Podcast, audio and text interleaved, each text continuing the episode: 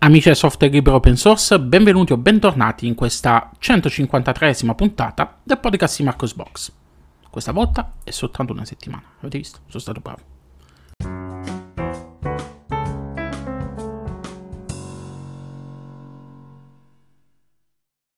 E rieccoci qui in questa nuova puntata del podcast di Marcos Box, come sempre a commentare con voi le notizie dell'ultima settimana appena trascorsa. Questa sarà una puntata brevissima, mh, mm, pochi argomenti, però alcuni argomenti sono, sono molto importanti da trattare. Eh, soprattutto una notizia mh, mm, che vi darò proprio in apertura di podcast che eh, mi tocca molto da vicino, penso toccherà da vicino a moltissimi di voi all'ascolto.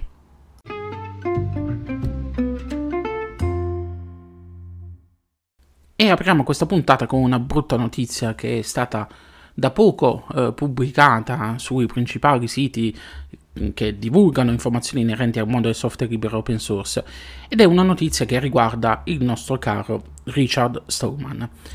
Eh, lo conoscete tutti, è il principale esponente del software libero, a cui si deve la nascita di GNU, eh, a cui si, si, deve il concetto di copyleft, eh, a cui si devono tante di quelle battaglie che hanno consentito di eh, creare le basi per quel che sarebbe stato poi un, uh, sistema operativo GNU Linux, quello che noi tutti quanti amiamo e utilizziamo.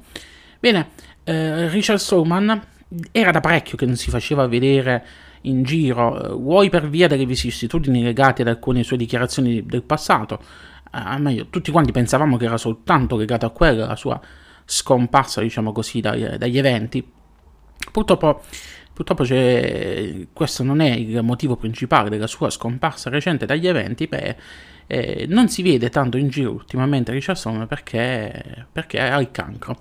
Eh, lui, ad annunciare è stato lui stesso durante eh, lo GNU Hacker Meeting a Biel in Svizzera, che è un evento collegato ai festeggiamenti per i 40 anni della nascita del progetto GNU. Eh, Richard Stallman non ha condiviso molte informazioni sul suo stato di salute, però ha comunque affermato che eh, fortunatamente il cancro è eh, in una fase di crescita lenta ed è completamente gestibile. Eh, Richard Stallman non è un giovincello, ha 70 anni, quindi ha una età, è, è grande di età, quindi eh, sapete come funziona in questa fascia d'età eh, tra virgolette, fortunatamente il, can- il cancro è meno aggressivo in questa, in questa fascia d'età, tranne ovviamente eh, quando va a ledere alcuni organi particolari, però normalmente in questa fascia d'età, diciamo così, è più, è, più, è meno bastardo.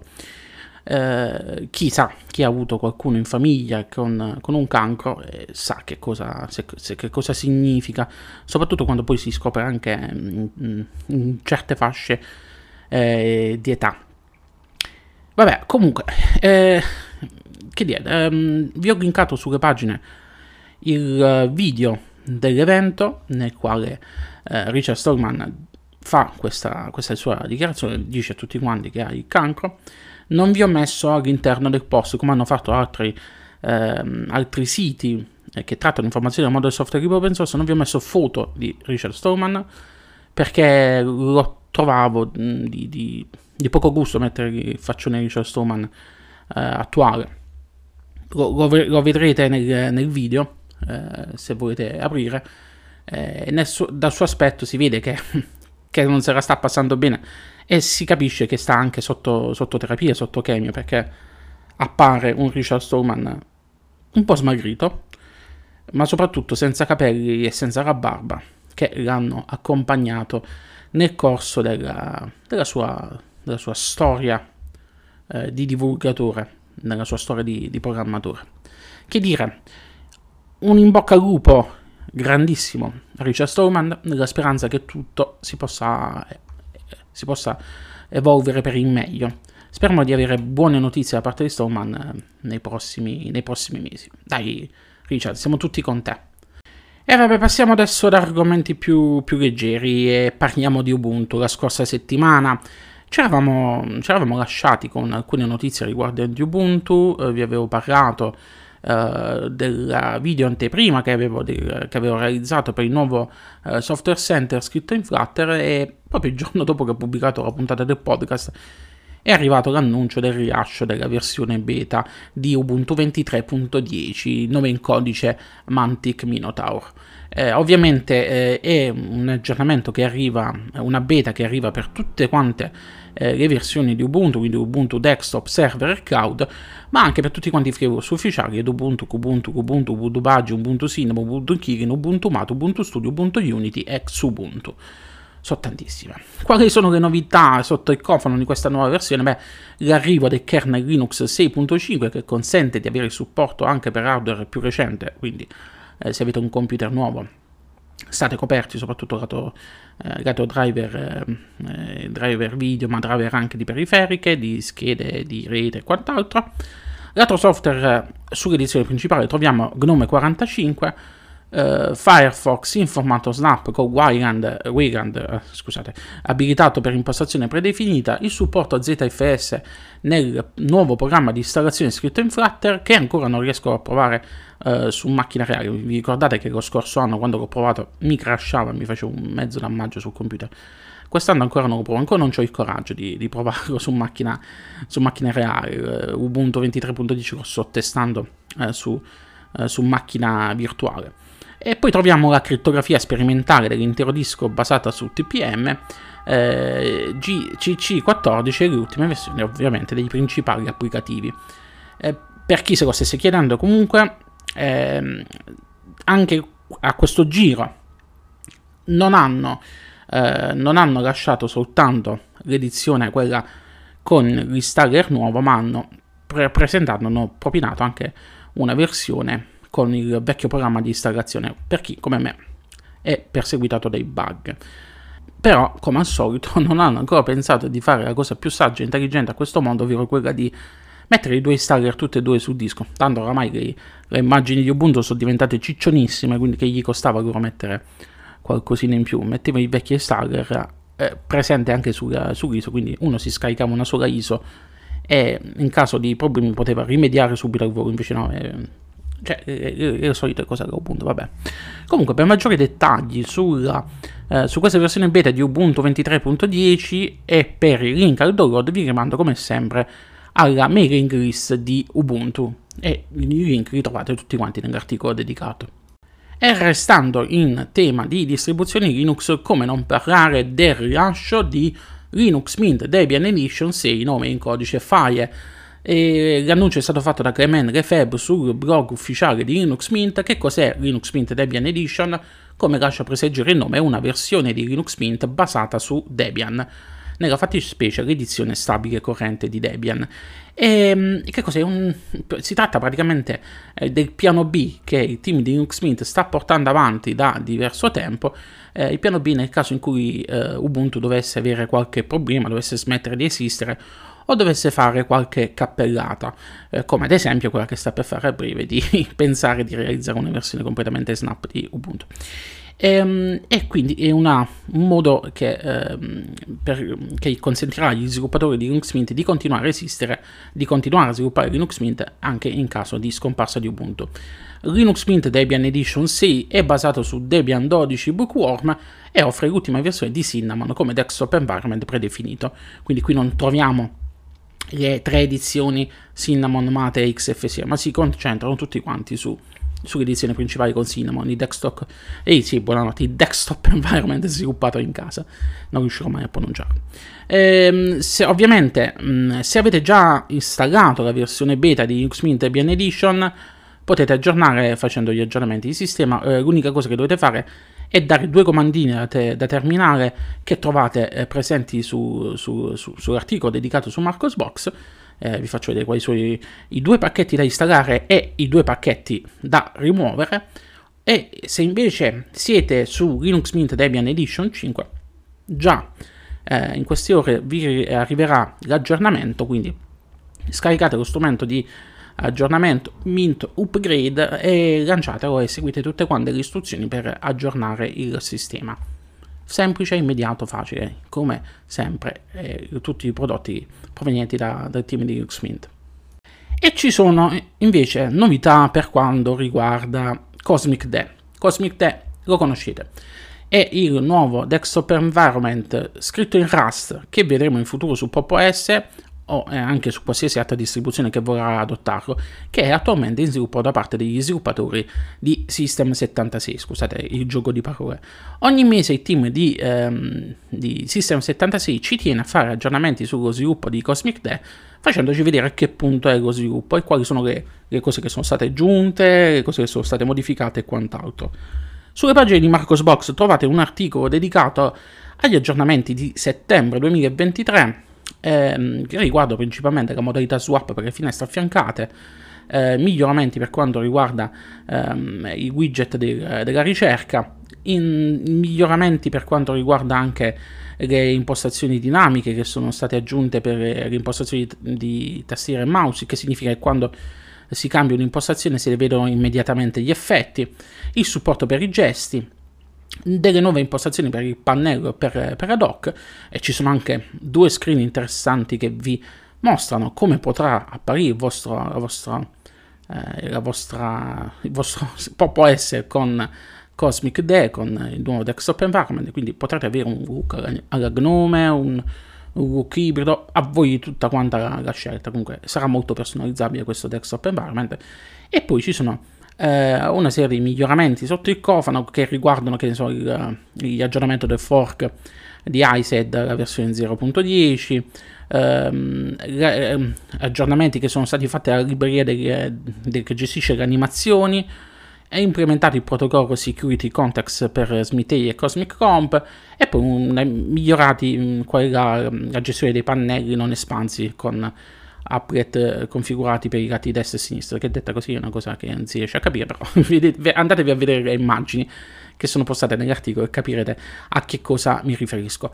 Ripeto quello che dico ogni volta che parlo di Cosmic Day, io non vedo l'ora di metterci le mani sopra, mm, voglio vedere come gira, voglio vedere come si comporterà eh, su, su macchina reale questo, questo, questo nuovo desktop environment a me piace molto Pop OS perché è una distribuzione molto concreta, non è il classico, um, la classica derivata di Ubuntu che, di Ubuntu che non offre niente, eh, già attualmente la sua personalizzazione, il suo modo di um, personalizzare il GNOME lo trovo molto interessante, molto, molto moderno.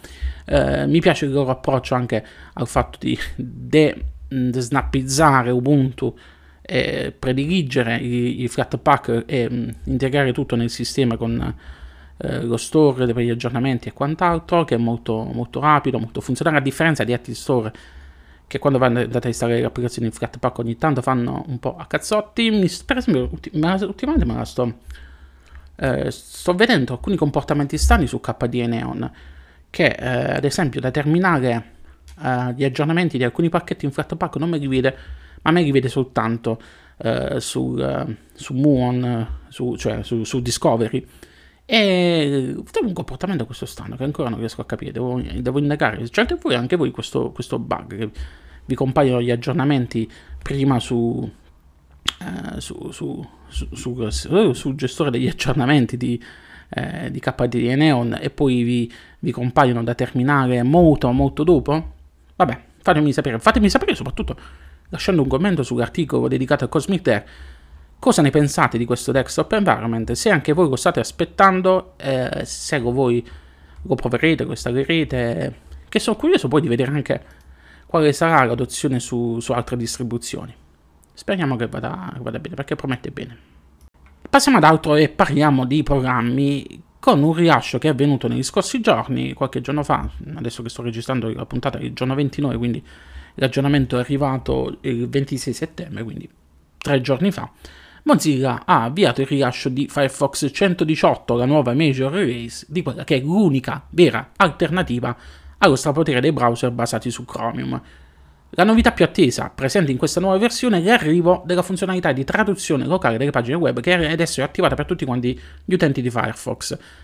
Era già stata attivata nel corso, mm, nella finestra temporale di, che ci ha separato dal rilascio tra la 117 e la 118, però adesso è stata sdoganata, è stata abilitata per, per tutti quanti. Qual è la, la, la, cosa carina, la cosa fondamentale, anzi di, la cosa più importante riguardante la traduzione di eh, i motori di traduzione di Firefox è che i motori di traduzione di Firefox è tutto locale a differenza delle alternative degli altri browser presenti sugli altri browser che eh, vanno a fare una traduzione in cloud, quindi nostri, le pagine transitano per un servizio in cloud, la traduzione qui in questo caso avviene soltanto localmente in Firefox in modo che il testo eh, resta sul nostro computer ed è un, un'aggiunta che fa piacere per quanto riguarda in termini di privacy. Ovviamente eh, Firefox si concentra sempre sulla privacy, ad ogni release introduce nuove, dei miglioramenti per quanto riguarda eh, la privacy del sistema e um, una novità presente su Firefox 18 riguarda Web Audio che adesso utilizza la libreria matematica FDLIBM che adesso ehm, funziona su tutti i sistemi e che migliora l'anonimato contro il fingerprinting digitale. È migliorata poi la sicurezza nella modalità di private browsing perché ehm, la visibilità dei font nei siti web e adesso quando siamo in modalità privata viene limitata ai font di sistema e quelli ehm, del language pack per andare ad attenuare il fenomeno del fingerprinting, fingerprinting dei font nelle finestre di private browsing. Poi per chi utilizza Google Meet c'è una buona notizia, gli effetti video e la sfogatura dello sfondo sono adesso disponibili per tutti gli utenti di Firefox che utilizzano Google Meet. Questa, ehm, questi effetti sono stati rilasciati anche retroattivamente per supportare le vecchie versioni di Firefox, quindi quelle precedenti, eh, però appunto la, la novità è stata introdotta con Firefox 118 voi utilizzate ancora Firefox? Io lo sto utilizzando, lo sto alternando, sto cercando di utilizzarlo anzi come browser principale e adesso con l'arrivo del motore di traduzione eh, c'è un motivo in più per poter utilizzare. Quel che mi dispiace è che eh, la versione per Android eh, arranca ancora a livello di prestazioni, arranca ancora a livello di funzionalità. Eh, sapete che eh, a breve verranno introdotti il supporto, no, o meglio, verrà nuovamente introdotto il supporto alle estensioni di terze parti su Firefox per Android. Però io una cosa volevo, è una cosa che secondo me è vitale. Il motore di traduzione, la funzionalità di traduzione automatica delle pagine web deve essere a mio avviso integrata all'interno di Firefox per Android. Perché? Perché il traffico là passa adesso. Lo sapete, la maggior parte delle persone utilizza i uh, smartphone e tablet per navigare e quindi la funzionalità di traduzione presente lì dentro è fondamentale. Probabilmente questa cosa non è tanto supportata da, da Firefox perché eh, più per gli smanettoni che magari mediamente sanno l'inglese e, e se ne fregano di, di, di, abbattere le barriere linguistiche. Io spero comunque che eh, la funzionalità di traduzione automatica arrivi anche sulla versione per Android. Incrociamo le dita. E passiamo adesso a parlare di una guida che Luca ha postato sulle pagine di Marcos Box. Luca lo conoscete, è un, um, un lettore dei Marcos Box che collabora da tempo con il blog, uh, scrive un, nella sua rubrica principale, quella dedicata agli hands-on, che va a testare le varie distribuzioni, desktop environment e quant'altro, però ogni tanto si diretta anche nella scrittura di articoli, di guide um, inerenti a, a, cose a caso, diciamo così. No, quindi tutte quelle piccole cose che è interessante sapere e questa settimana ha pubblicato un articolo dal titolo Per di saggezza nel terminale e ci spiega in questo suo articolo eh, Fortune, che è un piccolo applicativo che eh, una volta installato ci mostra nel terminale frasi, eh, frasi motivazionali, citazioni, aneddoti e così via. Su Ubuntu è facilissimo installare e ci spiega anche come fare a utilizzare um, un archivio, un archivio, un nostro archivio di citazioni da poter utilizzare con, con Fortuna. Um, nell'articolo ci spiega come utilizzare, eh, ad esempio come aggiungere le famosissime leggi di Murphy. Fatemi sapere voi se, eh, se, vi piace utilizzare Fortune, se lo utilizzate su, sulla vostra lista. Eh, in passato andava per la maggiore, c'erano un sacco di utenti che lo mettevano preimpostato in apertura automatica appena si apriva il terminale. Mi ricordo che c'erano tante RISE che venivano pubblicate al riguardo eh, ed è simpatico e divertente. Lasciate un commento, mi raccomando. E concludiamo la puntata con un annuncio che è stato fatto dalla Raspberry Pi Foundation che ha annunciato il nuovo Raspberry Pi 5. Qual è la novità principale del Raspberry Pi 5? Ebbene, che è il Raspberry Pi più potente di sempre. Eh, scherzi a parte, eh, citazioni a parte al mondo de- della Apple. Eh, questo, il nuovo Raspberry Pi 5 è disponibile in preordine già, eh, già da oggi ed è ehm, la spedizione programmata per la fine di ottobre. Il modello base sarà equipaggiato con 4 GB di RAM e costerà attorno ai 60 dollari più tasse, mentre il modello da 8 GB sarà venduto a 80 dollari più tasse. Eh, il Raspberry Pi 5 è dotato di nuove funzionalità, ovviamente, è due volte più veloce del suo predecessore ed è il primo eh, computer di Raspberry Pi progettato inter- interamente a Cambridge, quindi nel Regno Unito.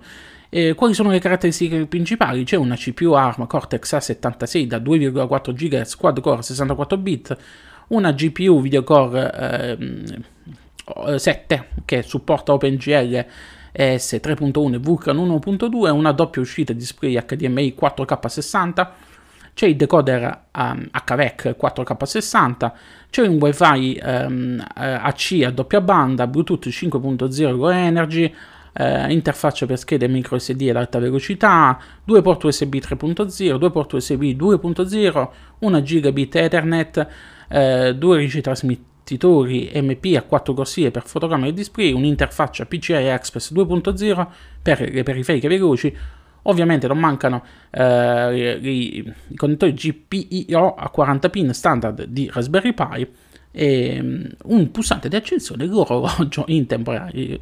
È carino questo fatto che ci hanno tenuto a mettere che questo modello ha il pulsante di accensione. Per maggiori informazioni sul Raspberry Pi 5, per avere link per poterlo acquistare, come sempre eh, vi rimando all'articolo che ho pubblicato sulle pagine di Marcosbox dove trovate i link con poi approfondimenti eh, alla pagina del blog ufficiale di, della Raspberry Pi Foundation che vi spiega nel dettaglio il processore, tutto e quant'altro, quindi chipset e quant'altro. Fatemi sapere se voi l'acquisterete. Mm, io sogno da tempo di avere un Raspberry Pi. In, in, passato avevo anche avuto, devo essere sincero, una donazione da parte di uno dei voi lettori eh, per comprare il, um, la versione quella a tastiera del Raspberry Pi.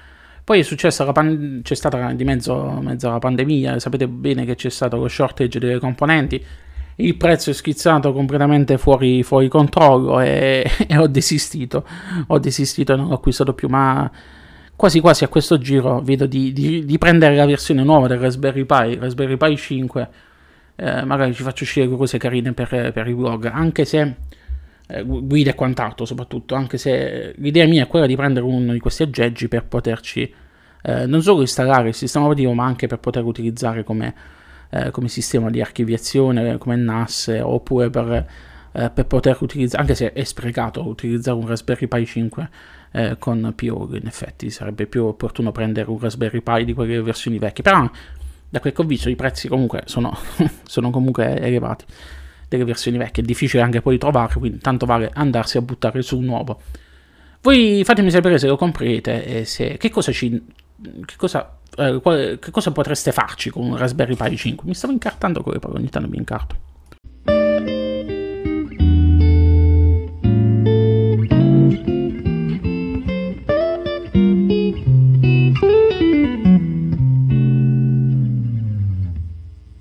Ebbene, e con questa ultima notizia si conclude qui questa 153esima puntata del podcast di Marcos Box. Come sempre io vi invito a iscrivermi numerosi ai vari canali social, seguitemi su Facebook, mi potete trovare su X sia col profilo personale che con la pagina del pacco, ma seguitemi principalmente su quello personale perché la pagina del pacco serve solo a mo' di feed reader. Mi trovate eh, su YouTube dove pubblico, oltre alle puntate del podcast, pubblico anche una serie di video su inerenti approfondimenti e quant'altro su, dal mondo Linux. Mi trovate sulle principali piattaforme di podcasting, quindi Apple Podcast, Google Podcast, Spotify, ehm, mi trovate su, su, tutte le piattaforme di podcast praticamente. Eh, mi trovate su LinkedIn, mi trovate su Mastodon, uno con una istanza che ho lì. Eh, sì, interagisco quando, quando, anche voi interagite. Vedo che mi seguite numerosi, mi arrivano un sacco di, di nuove iscrizioni eh, settimanalmente da, su Mastodon, però vi vedo poco, poco, attivi. Quindi commentate ogni tanto qualche cosa, così vi, vi, rispondo, vi rispondo anche io. Creiamo questa community anche lì. E poi soprattutto vi ricordo che sono presente su Telegram con il canale dedicato alle notizie, la community Telegram dove potete chiacchierare di qualsiasi cosa, non soltanto del mondo Linux, e poi trovate un canale Telegram dedicato alle offerte Amazon che eh, potete utilizzare per supportare il blog acquistando prodotti dai link affiliazione di Amazon che vi ricordo poi fra l'altro eh, il 10 di, eh, di, di, ottobre ci saranno nuove, i nuovi sconti Amazon, quindi se avete qualche prodotto, se addocchiate qualche prodotto ma, e volete supportare il blog, fatemelo sapere che io vi genero il link referral, così supportate il blog. Eh, il codice referral comunque lo trovate anche sul, sul blog pubblicizzato sulla destra. Infine vi ricordo che potete supportare il blog anche acquistando una VPN scelta tra NordVPN, Surfshark e Atlas VPN, che fanno parte tutte della stessa famiglia. Su Marcosbox trovate un articolo che vi spiega quali sono le principali differenze tra questi tre servizi VPN e trovate tre link di affiliazione. Io non ve lo ripeto, non sono uno di quegli eh, youtuber che vi sta a sempre le mirabolanti funzionalità del, delle, delle, VPN. Vi invito a iscrivervi alle VPN, acquistare le VPN. Se vi serve veramente una VPN, lo sapete voi, eh, lo sapete perché viaggiate magari eh, o perché siete particolarmente, tra virgolette, paranoici e volete eh, stare eh, super coperti eh, da, da sguardi indiscreti quando navigate sul web. Se siete uno di questi casi e volete supportare il blog, ripeto, potete farlo utilizzando uno dei link affiliazione. E con questo ho concluso. Lunga vita e prosperità a tutti quanti. Ci riascoltiamo la prossima settimana con la prossima puntata del podcast di Marcos Box. E ci saranno delle belle perché ci sarà eh, anche un articolo di presentazione della nuova, ho detto una botta al microfono, della nuova versione di eh, Elementary OS, Elementary OS 7.1 che uscirà la settimana prossima. Io ho avuto già l'anteprima da parte dei ragazzi di Elementary OS. E ci sono tante cose interessanti, tante cose che il team di Elementary OS è andato a implementare all'interno della distribuzione. Sono cose che la maggior parte degli sviluppatori non ci pensa, però sono così intelligenti. Che poi, poi sono scemi che non vanno a introdurre gli indicatori di terze parti, quelli di Elementary OS, però beh, quello è l'altro discorso. Lo fanno anche quelli di GNOME, eh, lo sapete. Ciao ciao.